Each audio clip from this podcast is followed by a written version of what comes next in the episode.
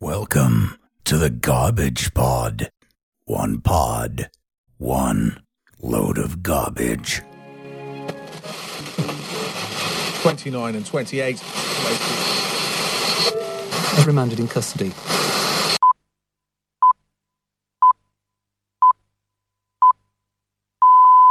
There's something curious about this broadcast.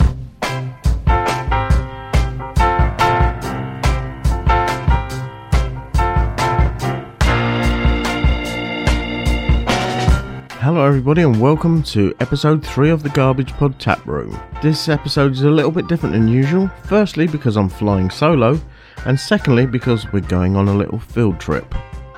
Those of you who have listened to episode 52 of the Garbage Pod will know that we recently spent a few days in Lincolnshire. A few miles down the road from Skegness is the quaint market town of Wainfleet All Saints, which is also the home of one of the UK's most renowned independent breweries. Although Bateman's breweries specialise in mainly cask ales, you'll find Bateman's bottled beers in pretty much all the major supermarkets. As we were in the area, I thought it would be a travesty not to pay them a visit. Everyone at Bateman's was very hospitable, and we managed to have a chat with their head brewer and production director, Martin Cullimore.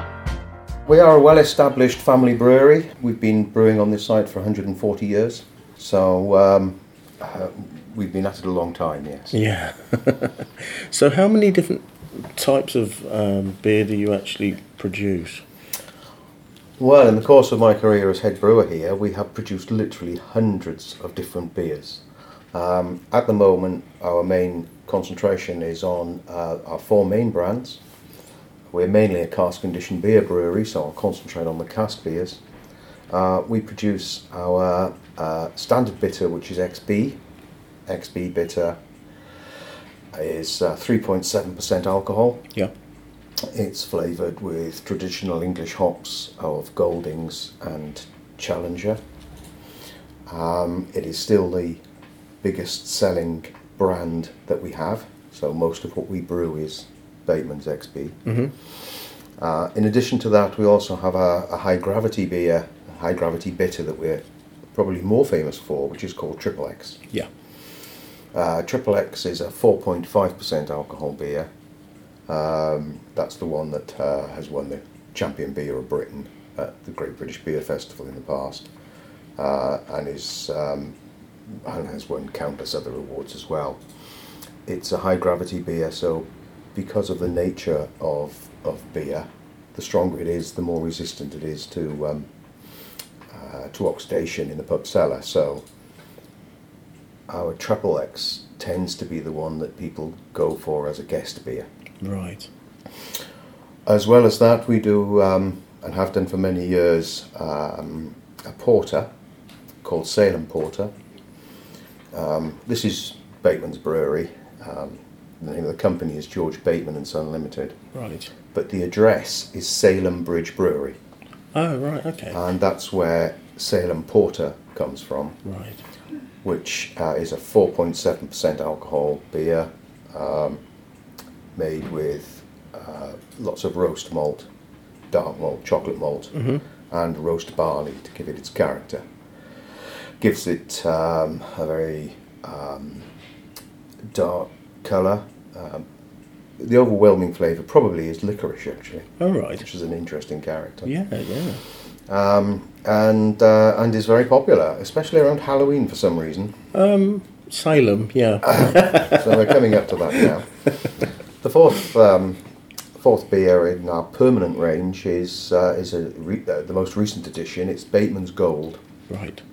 Bateman's Gold is um, our version of a new style of beer, which has become known as uh, American IPA. Mm-hmm. American IPAs are uh, heavily hopped golden beers, so the clue's in the name here Bateman's Gold. so it's a light golden colour, it's hopped with American hops of uh, Cascade and Chinook. These give uh, a very citrus character. Um, as the beer matures in cask, the character can change from grapefruit to tropical fruit. Right. it's very much a citrus character that we get from those two hops, Okay. and it, it actually changes throughout its life because, as you know, cask beer has live yeast in it. Mm-hmm. So it's a living beer. It um, it's not like a sterile beer that um, Yeah. once it's in the container, that's it. Won't say any more about that. So, for that reason, the uh, the beer is not finished when it goes straight into the cask. You need to mature it, and we typically mature our beers for between three and ten days, depending on the strength, Okay. before we allow it to go out into uh, into trade. Wow. So, part of the production process is maturation inside the cask. Okay. This conditioning process takes place in the cask, so we call it cask conditioned beer. It has to be simple so the brewer can understand it. It's probably diff- difficult to say in, in, in the terms of pints, but how much beer do you actually sell a year? All of it.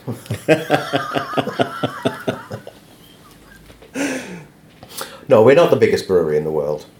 So uh, typically we will do um, uh, six or seven brews a week. Um, a brew will consist of, um, on average, 75 barrels. A barrel is a unit of um, 36 gallons, not a container you put beer in. Containers you put beer in are called casks or kegs. Oh, right a there. barrel is a unit of volume, which is 36 gallons or 163.659 litres. Not that that's indelibly marked on my brain, but that's the figure that we use. So that's the volume that we use. Typically, the casks are 9 gallon casks or firkins. Yeah. So uh, we're looking at producing a brew of 75 barrels, which will produce 300 firkins. And we'll, we'll do that uh, six or seven times a week. Wow. Does that answer your question? Pretty much, yeah. That's, that's impressive.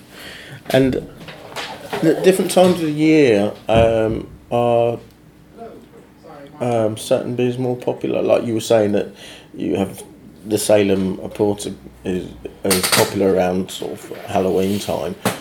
Darker beers are more popular in winter, and the lighter beers are more popular in the summer. But that's a bit of a uh, sweeping uh, statement. That's a bit of a um, well, it's, it's it's too easy just to say that. uh, all the all year round, we sell the XB and the Treble X and the Gold. Um, the Salem Porter tends to sell better in the winter. That's true, Okay. and the Gold tends to sell better in the summer.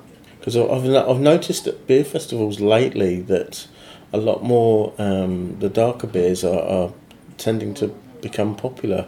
Uh, even in, uh, I mean, at the Great Great British Beer Festival this year, the, the darker beers, the stouts and porters, incredibly popular this year.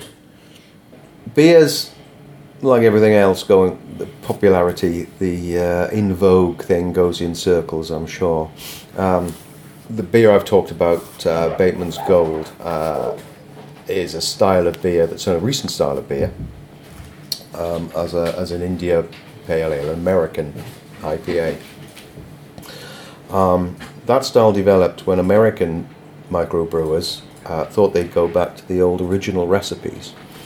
The mistake they made, of course, was that uh, they added the hop rate that people would have added in Victorian times, um, forgetting that in those days the active ingredient of hops to make beers bitter is a thing called uh, isohumulone.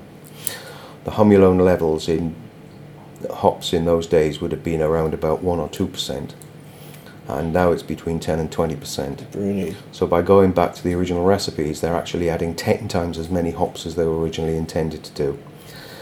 But nevertheless, that has now become a style in its own right, which is uh, a beer that um, mainly gets its flavour from the hops. Uh, the traditional English ales will be a blend of um, flavours from the malts, the hops, and the yeast. The yeast provides um, an extraordinary amount of, uh, of flavour to the beer um, and that is balanced by malt, sweetness from the malt and dryness from the hops, and that will give you what traditional old-fashioned brewers like I like to brew, which is balanced beers. Um, so that is our my old-fashioned way of brewing beer, sadly. Well, it's not a bad thing. I mean, I think things should be brewed the traditional way because otherwise, you know, the the the old techniques will die out, and I think that's important that we keep British beer as it was uh, originally intended. Uh, yes, there is a place for traditional beer, um, and but there's also a place for new and innovative beers. Because the other thing that gets me excited is that there's a whole new range of different hops that are being produced. Right. Um, and in, in, in Britain, the British um, Hop Association um, are developing uh, new varieties of hops with different characters. And that provides uh, an exciting palette, if you like, like the artist's palette. Um, this is the brewer's palette for creating different characteristics, different flavours, different beers, new beers, new exciting beers. So, yeah, um, there's a place for traditional beers, there's a place for innovation or new product development. Both are exciting. So next step for us now, um, you, you kindly going to allow us to go on the uh, the, the tour. Yes, we will. Uh, we will get somebody to show you around the brewery um, who is um, experienced in um, in brewery tours. Um, if you um, then have any further questions, technical questions which they can't answer, uh, please let me know, and I will um, do what I can to answer them. Brilliant. Great. Well, thanks for talking with us, Martin. Uh, you're very welcome, and enjoy the tour. Thank you. After the chat, Martin arranged for a personal guided tour of the brewery before it was open to the public, so we were shown round by Nadine, who I'm sure you will agree did a fantastic job. Okay, then, so this is where it all began. As you can see from the plaque on the wall, George Bateman and Son, and the 140th year anniversary has just served last year. So in 1874, then, George Bateman was a farmer, and to be perfectly honest with you, he wasn't very good at it. So he bought a lease in an established brewery called Crow's Brewery, about 200 yards down the road from here. He then started to brew a beer called small beer at 2.5%. This beer, though, wasn't brewed for the pubs, it was brewed for the men working in and around Wainfleet. Now, 140 years ago, about 1,500 men would be employed by the farmers, and they actually had an obligation to supply the men with any drinking water. And this is because Wainfleet was a major port and it became flooded, and it made the water slightly salty to drink. So, as part of the boiling process, used to boil the liquor or water and used to give all children half a pint of good, honest ales for breakfast. Wouldn't be allowed today, would it? Not really, no. Okay, did you come in across the railway? Yes, Okay, you didn't come by train, did you? we did, yeah. Oh, good luck getting home again. In 1880, the Grand Railway came to Wainfleet and was actually made a compulsory purchase. Now, with the money George made from the sale of the old brewery, he bought the house at the top of the lane called Salem House. And he also bought this, the stable block. That's when he decided to put the brew house up onto the first floor. Now, moving on to 1921, Harry, George's son, took over the brewery after the death of his father. And one of his first jobs actually was to lay off the workforce. Sadly, due to economic turndown and because the men didn't return after the Great War. So he sent the women to work. But unlike today, where we all enjoy a nice cold pint, we drank tea and it greatly affected the sales again. Harry was upset by this and he sat down with his head in his hands and he needed to find a solution and find one pretty quick. And the solution, my friends, is behind you. In its day, it was a five sail flour mill and it was so expensive to repair the sails, he removed them and he turned it into a bottling plant. And that's why there's a bottle now at the top of the weather vane. Oh, right. But he didn't just bottle beer here, he bottled port, brandy, and gin, and he kindly paid them all out of his own pocket. Wow. Now, a decision was made to purchase pubs to sell our beer, and over the next 40 years, about 130 properties were bought within a 50 mile radius. Now, the company traded very well until a gentleman called Dr. Beeching, may have heard him on the news this week, Yeah. took away the railway system. And obviously, this affected our sales greatly again because this is how we used to transport our bottled beer to the major towns. So, just like everything else, I had to find a bit of a solution, and the solution still sits in the yard today. He bought a fleet of 1965 Austin lorries. Now, at the same time, keg beer. Watney's Red Barrel was the leader in the field. And again, we started to brew keg beer, but it was unsuccessful. So, in 1971, an organisation called CAMRA was formed. And what they did was they promoted our beers, they helped us through good and bad times, and introduced a new head brewer in the 80s called Martin Collingmore. He actually still works on site today. You've, I think you've seen him this Met him, morning. Yep, yep. Don't ask him any questions though, because you will get value for money and he will be here this time tomorrow. so he took us to award winning levels and we won five at the uh, Great, Great British Beer Festival, the Supreme Champion and Mild being a winner as well. And we continue to win awards all the time, not just for the beers that you see at the pumps, but obviously the ones when we enter competitions as well. Okay, so moving on to 1985, then the third generation, two brothers and a sister, had an argument over the ownership of the brewery, with the younger brother John and sister Helen wanting to sell their shares to another company called Whitbreads. Bit of a swear word round hmm, here. I can imagine. Had this happened, sadly the brewery wouldn't be here today, and it looked like the rest of Wainfleet, rather grotty and run down, and would probably be a housing estate. Thankfully, though, the eldest brother had a little bit more sense, and he also had a monopoly on the share of 51%. And what he did was he persuaded the others to hold back their sale until he could raise enough funds. So, Monday to Friday, he used to commute down to London on the train, trying to find someone to help him, and he wasn't very successful. And as a last resort, he put an advertisement in the newspaper.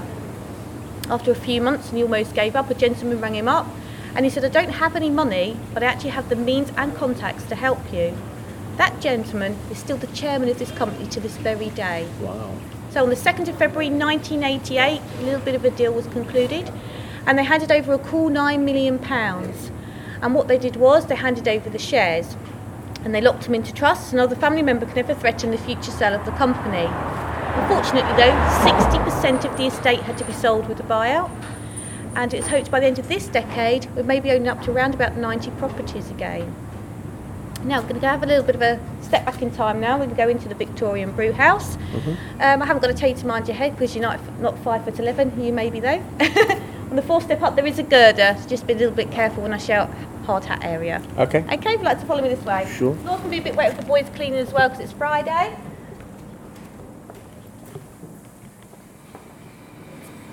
Okay, so up to 2002 then, so not that long ago, this is where all Bateman's beer would have been brewed.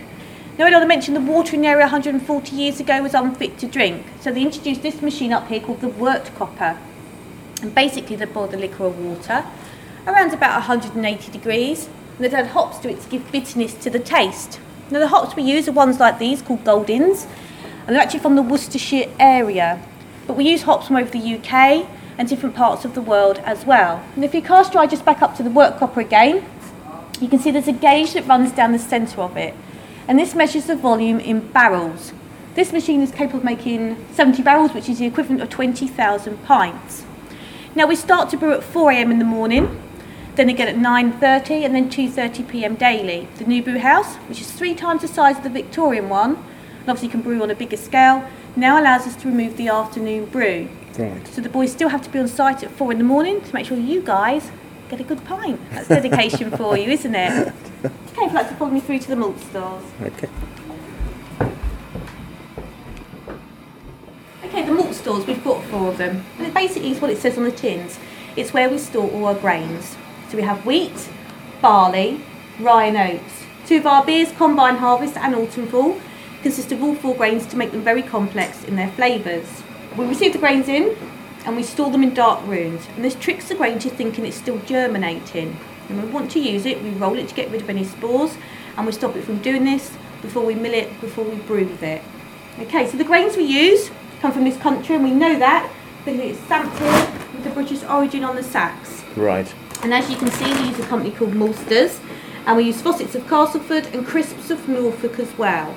Now, have any of you guys got a wheat allergy? No. Okay, I'm giving some grains to sample now. If you don't want to eat them, just simply smell them. Okay? Now, one of the first grains is this one, which is a pale malt. And this one will be found in uh, XB at the pumps. Okay, so the flavour you would be experiencing there is a little bit like Ovaltine or Horlicks. Okay, so the next one is a pale crystal malt, and this one will be found in things like Triple XB. Now, the Triple XB got its name from the squadron plane that they actually flew in, and that's why it was named this beer. Exactly the same grain, just been roasted a little bit longer. Um, got like a cinder toffee type taste, a little bit more sticky. Yeah, that's completely different. You actually smell the roast a little bit Yeah, yeah. that one. Okay, so the next one was a pale chocolate malt. Don't be fooled by the name though. It's a bit like Willy Wonka's around here, not all as it seems. and this one will be found in things like port, Guinness, and stout. Um, it's also in the Salem Porter, which you have on the pumps at the moment. Mm-hmm. And it's also put in one of Martin Collingmore's first project, which is when he brewed the Victory Ale, which is obviously the ale they made when they won ownership of the shares. And we actually still sell it to this day. It's been roasted for about an hour and a half. It's a lot deeper. It is a lot darker. Most people say it's got like a burnt charcoal type taste, a bit like burnt toast, if you like. Okay. Okay, so they're the grains. What we're going to do now is go to the mill machine. And I'm going to tell you how we get the grains ready uh, before we brew with them. Okay. Okay, if you'd like follow me this way. Sure. So the mill machine. Um, this one's 80 years old and it replaces the one which stands in the yard and actually came from the old brewery in 1880. Now it's manufactured by a company called Robert Boby of Bury St Edmunds and in its prime time it was the Rolls Royce of milling machines. In fact, it was so good the manufacturing company actually went out of business purely because it never broke down and it never needed a repair and it actually still works to this very day. I only wish my car was made by them. It looks in very good condition. It is. The boys sometimes have it up and running as well. Okay, so the grain which we've just seen in the malt stores is drawn up through that hopper at the back of the room. Right. And it's passed by these two sets of rollers. And you've got one on top here and one directly underneath. Now, so the grains we've just seen, it passes through and it almost pops the husk, if you like, into a flour type form. Right. And when it's got to this stage, it then goes in this tube here, which you can see, mm-hmm. And it travels upwards and across the ceiling. It does this with pressure being applied, and then it goes to another machine called the mash tun, which is where we're heading next. If you'd like to come this way. Okay. Okay, so the mash tun. Just a bit of a recap then. Goes in that tube, it travels upwards and across the ceiling, and if you just cast your eye back, you can actually see where the grist tank or hopper is situated, just above you here. Yeah, Now yeah. it feeds through into this big blue cone, and if you can see, there's a big blue wheel at the base of the cone. It needs to be open to allow the grist to flow. To the right of you here, you will see a big black valve, and it needs to be open to allow the liquor to flow. Now, the reason we call uh, water liquor is because it undergoes a process called Burtonising. And basically, it's where all the salts, minerals, and ions are all added together to make it chemically balanced. Now, in 1953, the water we use actually came from the River Haven at the side of the windmill, and it was hand pumped. What a job. In 1953, when the water became poisoned, they had to find an alternative supply from around about 30 miles away. It takes an incredible 99 pints of water to produce just one beer. So, thankfully, our local water company now allows us to take it from the mains. And what they do is they put it in big tanks above you and they heat it or Burtonise it in there between 63 and 65 degrees. Now, this temperature is important, it has to be tested throughout. Mm-hmm. There has to be significant sugar uh, in the grain before it enters into the fermentation tanks next door, and the temperatures have to be maintained. If neither happens, it will result in something that happened a few months ago when we suddenly watched 25,000 pints being poured down the drain. Wow. It's that important. Okay, so just see here, there's a trigger, and it needs to be decompressed to allow the grist and the liquor to blend together. Now, all three operations have to be opened and worked at the same time, and they call this a three-armed man. Now, this creates something called a brewer's wave because it works in an elongated S-type shape. Now, when the mashing is complete in here, it transfers back up to the wort copper, which is what we saw when we first came in. Yeah. Yeah. And I also explain this is where the hops are added. It draws up a chamber and it cascades over some plates, referred to as a Chinaman's hat. Now, the boys on site, though, call this a little bit of something else. They refer to this action, action as rollicking because where you might get one for four days at home, it only lasts 90 minutes when you come to work. Oh, right. Now, it's from the wort copper, it then transfers back to the hop back, which is where we're heading that now. Just that machine over there. Okay. bring out of Doctor Who. Get through. to the hop back. Big machine, it's 14 foot deep. And this is where we add all the other main ingredients. And we've got Challenger and Fuggles and two American hops used to produce the Yellow Belly Gold at the pumps. Mm-hmm. Or should I say called Gold now. And this one's in a kettle type form. Feel free to touch it if you want. Okay. Um, it's normally extremely sticky, obviously with a few people having their hands in it. Yeah. It's quite nice. Hmm. So that's one of the hops which we use in the gold. Now, one of the other ones we use is one called Chinook. This is what gives you your after kick taste to your beer. But unlike this one where it's in petal form, this one is in pellet form. Oh, right. You can smell that. Yeah. May be able to tell me, or may not be able to tell me what it is. I don't know, because I'm getting a kind of a. I don't know if it's kind of a gingery kind of. People do say that it's actually a fruit. That's a clue. All right, so it's going to be something citrus, isn't it? It is. Yeah. It's passion fruit. Okay. And when you taste your beer and it just starts to go to the back of your throat and it starts to go down, that's the aftertaste you get. It's very popular. Okay. So one of the other hops we use, and we use it a lot in Combine Harvest and a lot of the festivals in October and November The time is one called Galaxy. But again, don't be fooled by the name. Also in pellet form, Mm-hmm. Oh, that's different. I quite like this one. Any idea? Possibly grapefruit or something like that. Do you know, some people do say sometimes say that for that one, but this one's lemon and lime. so yeah, so I'm getting a. Yeah. was. Okay, so the cascade goes in the hop back, and then what we do is we add these to the fermentation tanks last minute, and we refer to this as something called double hopping. Right. Now, before we go into the uh, fermentation tanks, I'm going to tell you a little bit of information. Then I'll tell you the reason why I've told you out here rather than in there. The temperature of the wort is too hot for the fine ingredient yeast to be added. So we put some heat exchangers in the bottom of the tanks and they're maintained between 19 and 24 degrees. What happens is cold water is pumped through to maintain the temperature. And two components are used with fermentation. One is gas or carbon dioxide. And what happens is it slows the rate of fermentation down. Mm-hmm. So what we do is we add a machine called a rouser, which is what that is on the centre picture of the wall over there. And basically, it's a big, long, naked Dalek arm, it goes right to the bottom of the tanks, and it draws up the wort. Now, it introduces air into it, and it revitalises itself, and it blows back over itself. And what happens is it starves the brew of oxygen. It's going to do the same to you guys too. When we go in there, I don't know what we're going to find because I haven't been in this week. It may be quite gassy and fumy. So if you feel a little bit unwell whilst you're in there, mm-hmm. don't wait to tell me. Just come straight back out. Okay, so let's follow me through. Oh, this is a good tank. Let's have a look what's in. Wow. This is a bottled beer, I think. I'm, I'm going to check with the boys on the way out what they're actually brewing because I'm not sure of the abbreviation on here today. It's like a new one.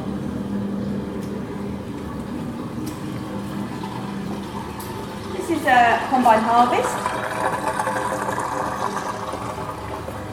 This is the same as what's in that tank, but again I'll check with the boys. And this one's empty. Okay. Okay, so the process in here then is repeated four times within a four to seven day period where the beers are in the different tanks. Cold water is then pumped through at a lower temperature, around about 15 degrees, and then the brew is put to sleep. So if you check the gauge on the front, when they get to 15 degrees, the beer's having a little bit of a siesta, if you like, it's resting. Now what happens is the yeast will be scraped from the top and the first 50% will be sold to companies like Marmite. The other 50% will be used ready for the next brew. Now years ago the first 50% used to be scraped off and it used to be sold to farmers for animal feed. Now because it's full of gas and carbon dioxide it actually made the cow's stomachs explode so you can no longer sell it to them. Wow. Now these ones here hold 18,000 pints and these ones hold 25. Now we'll do a bit of an experiment with you today. If you'd just like to go to the tank when we first came in at the end.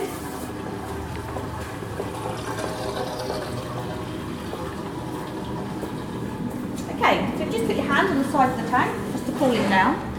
And if you place your hand just over it, you can just about feel the heat which is rising from it. And at the same time, you just cup your hand like this, bring it back to your nose, like that. You can smell the hops, Oh, and yeast yeah. and, ar- and aromas which is going on in there. Yeah.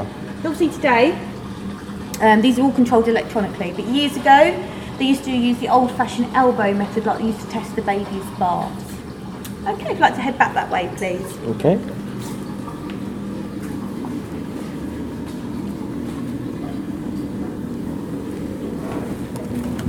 Very much.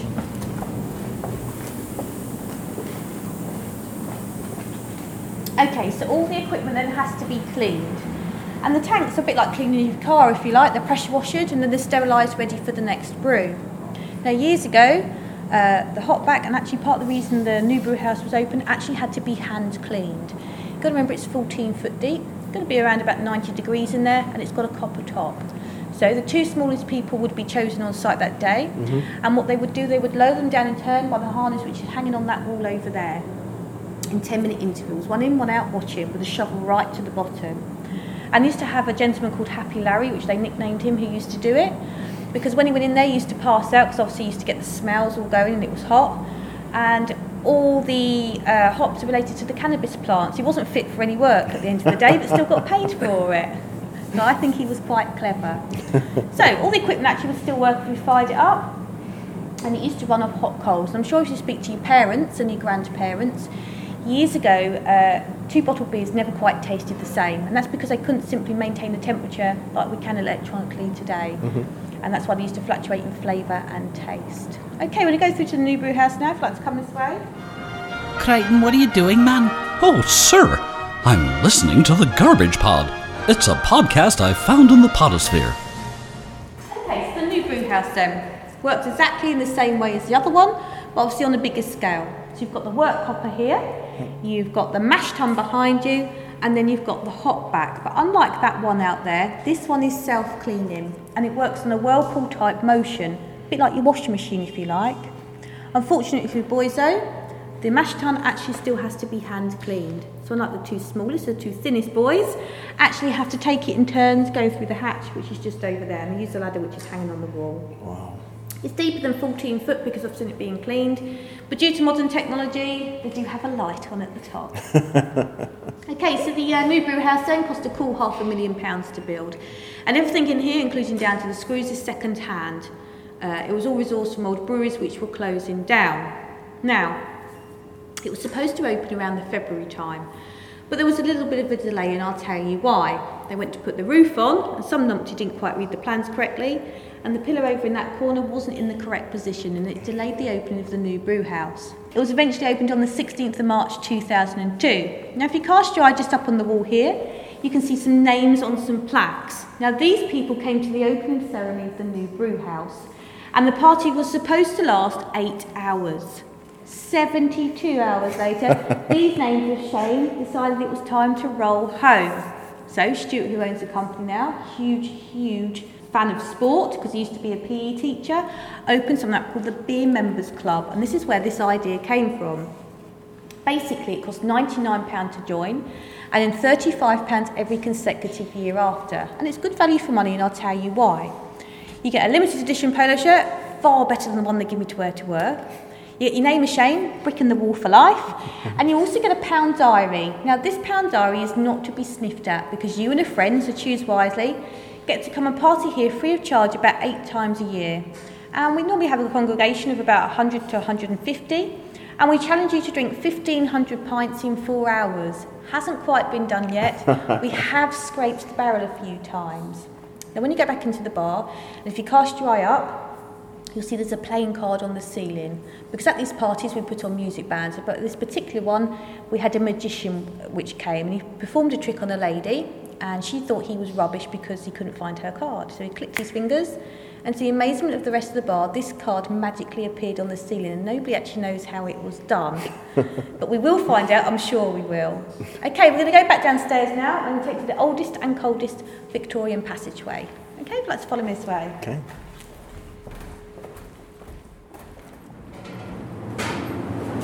Okay, so welcome to the oldest and I always say coldest Victorian passageway because believe you me, in winter it is freezing down here and it is like standing in front of a wind tunnel which comes through there. So if you just your eye upwards, you can see basically where the hop back is. And I hope the engineering looks as grand as it does and it doesn't come down anytime soon. But it's also in this area then, the beer's destined for bottling. And what we do is we put them in big tanks and we transfer them across the road and we sent them to a company called Marston's of Burton-on-Trent. You may have heard of them. Marston's Ale and Time was on telly not so long ago. So they take away our beer then and they carbonise them uh, to make them vegan and vegetarian friendly. And they probably do between three to four million pints for us every single year. Now, years ago we used to bottle Guinness, and uh, sadly we lost the contract because as time went on, Guinness became very modern and trendy to drink. So they changed the shape of the bottle. And as you probably found, our bottling equipment isn't very modern and trendy, and it can put the label in the correct position on the bottle. And that's actually why we lost the contract, and it was a huge blow for Bateman's. Now, there's five and a half thousand uh, bottles around the brewery. It's the biggest, fullest collection in the world. There is a bigger one in Belgium, which has 10,000, but they're all empty. So as far as I'm concerned, it does not count. Okay, so next door so the beers go to the racking area and they add a product called isinglass. And basically this is from the swim bladder of the sturgeon fish, formerly known as fish guts. That's what's in your beer. Now have you heard heard of the term called the whet allowance, about W-H-E-T?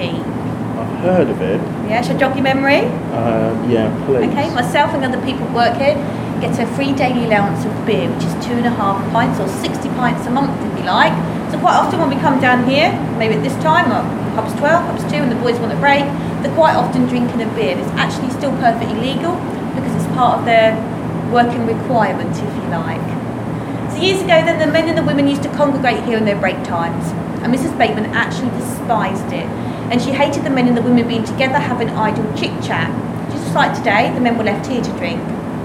But I think she was looking out for the ladies, and I'll tell you why. Because obviously at the time, our beers would have come from the bottling plant across the road, and we used to go and choose the bottled beer, which we fancied. We'd have six if we wanted.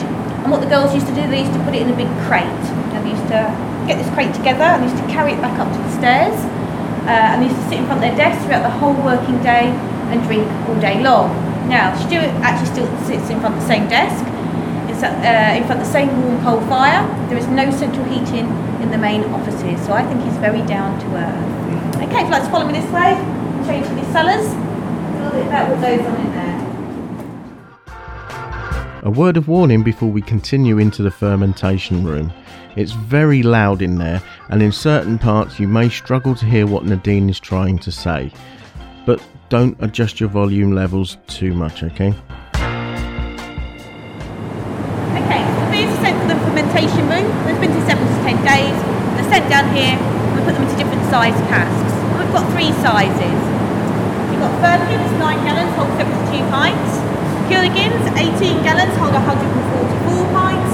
And then you've got the big boys over there, the barrels, 36 gallons, uh, hold 288 pints. Wow. So they're sent down here. Uh, we obviously put the beer in and the isinglass, and then we put a label on them. Then the bit they're sealed and they're sent to the chambers next door. But the chambers next door are set at around 20 degrees. And this allows for the hops, yeast and sugar to carry on uh, producing carbon dioxide blood, which has been broken in its solution. There's also next door that the cask is sent out through something called wholesale division. So therefore the information on the label is very important, and I'll tell you why. Look at this one. See, it's autumn full. So it gives you the product name. Next part gives you a dial number, an identification number. Who brewed it, where it was brewed, where it's dispatched from. Then the next bit gives you a best before date, and it's normally four to six weeks uh, after it's left the transportation area, where it's been held for around about 10 days. Now before one of the big barrels in the transportation area, £110 in tax per barrel has to be paid. It's extortionate. So we transport the beer out then, and we deliver to Wales, Scotland, Cornwall, Kent, all over the place. So once again, the label is very important because when it arrives to the landlord, it instructs the landlord how to stillage the beer. One of his first jobs is to bring it down to their cellar temperature, which is around about 11 degrees. Then he has to stillage it. This is stillaging, what you'll see in here. Because what happens through transportation, it gets shook up. So all the yeast, hops and sugar starts to deposit, deposit in the belly of the cask. And if you try to open it on arrival, it will basically go up like a can of Coke. Will get covered head to foot. So they still them for about 48 hours, then they spile and tap them. Probably heard of it. This is a spile here. And what you do is you drive it through the seal of the cask, Yeah. just here, to reduce the pressure. But it also reduces the shelf life of the beer to just 10 days. When you go to Wetherspoons, and your beer is a pound cheaper at the pumps, you simply buy an into shelf life beer. There's nothing wrong with it, because obviously they can get bigger volumes. Then he inserts a tap, referred to as spiling and tapping. And what he'll do is he'll take a sample off of it and he'll look at it. He will never hold it up to the light. You hold it away from the light. It's normally against something which is red to check the clarity of the beer. And he will smell it and he will taste it. If the beer smells or tastes sultrous, then it's regarded as green and it's not mature yet. And I have to leave them probably for around three to five days. Other uh, bitters like Timothy Taylor Landlord bitters take around eight days to mature. The next bit then, they have to connect them to the lines of the pub. And I'm sure you've all been into a pub at some point and you have a beer that doesn't quite taste right. It could be spiled and tapped it, but he hasn't tasted it, and he's Right. looked it straight up. Could well be that it's dirty lines. Highly unlikely. We do ours religiously once a week. It takes about 30 minutes. You flush them out with chemicals. What happens is all the yeast starts to deposit in the tubes. and That can give you richness to your taste. Could also be someone maybe hasn't had a lot of cellar training. And obviously the uh, barrel goes at the bar, and they say to someone, "Can you go and change it? It's gone." And they'll go into the bar and they'll put a smaller one on to what's come off. They put the wrong size operation onto the line. It's for every pint of beer which is pulled off at the pumps, a pint of beer has to oxidise it again. Now these uh, casks here are around 50 or 60 years old, and they replace the wooden barrels which we used to use. I Only up until about 10 years ago. And sadly, due to health and safety, we can't use them. They're not cost reflective, and the gentleman who used to clean them sadly passed away. But our new way forward is these over here. These key casks. Oh, right. A bit like wine in a box, if you like. These are beer in a box. So, as you can see, there's an air pocket inside Yeah. and they will fill the beer and it inflates the air pocket in them. Now these are good for a few reasons. Uh, through transportation, uh, although they get shook up, it doesn't deposit in the belly of the cask because they're not laying that way round. So that's a good thing. Right. Second thing is you can use them straight away when they arrive. Um, the downside of them is they only hold 52 pints, but that's good for smaller breweries who don't sell as much beer. Uh, but you can only use them once. They're not recyclable. Will they be cost reflective? Hello. In 20 years from now. Where's Joey? Is he going? He's just gone upstairs. Okay, well that does conclude my tour. Do you have any questions? Not that I can think of, actually. I'm just fascinated by these. Yeah, PCAS. I I don't think they will replace the barrels completely. I think what will happen is maybe in 20 years, a bit like uh, the barrels in Europe, they will become plastic. Yeah. I think they will still have the spun and tapping facility onto them. Okay, I've got a little bit of information to tell you when we get back outside, but I'll tell you out there because it's a bit noisy in here. Okay. Okay, let's follow me this way. No problem. Okay, so I don't know how familiar you are with Bateman's Pub, but a little bit further down the road, we have a pub called the Checkers. It's a beautiful English traditional pub, one that I suppose your parents used to take you to as a child. And years ago, they used to transport the prisoners there. And what they would do is they would hold the prisoner upstairs, obviously awaiting sentence because he, maybe she, was naughty. And the guard would stay downstairs and get absolutely sloshed. So the prisoner used to escape through the sash windows. Funny enough, they don't hold the prisoners there anymore. Also, years ago, they used to have a dray horse called Limerick, and he was a big Shire horse, but he was blind, but he never let the boys down. Sadly, one day Limerick passed away in the stables. It was actually Jacqueline's horse, who owns the company now. When she was a, a child, it was her pet. So, they come in here, and poor Limerick passed away. And in those days, they used to send the horses to the glue factory because he was so uh, loved, they didn't want to do that. And he got the boys together. And just over in our backyard, we have a huge willow tree, and they hand dug a hole to put the horse into. So they dragged the horse over there, but because he'd been laid in the stables for two days, rigor mortis had set in. So he was too big to fit in the hole because his legs were doing this.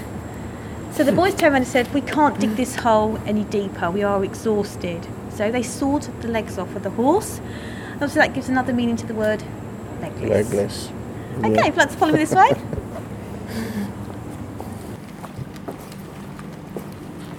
Have you been upstairs in the artefacts room? No, not yet. Go upstairs and turn to. It's a beautiful artefacts room. It's got loads of information about Bateman's pubs. And in there is a mill room, and it's where we actually keep our brides sometimes when they get married here. Not forever, of course. That's why she waits. And it's got the a big, beautiful perspex ceiling, and you can see where the old workings of the mill used to be as well. So feel free to go up there as well. Okay. Oh, you're back. Let's go down to the bottom and turn left. I'm sure Dave will help with anything else that you need. Okay. Okay, thank Thank you, Nadine.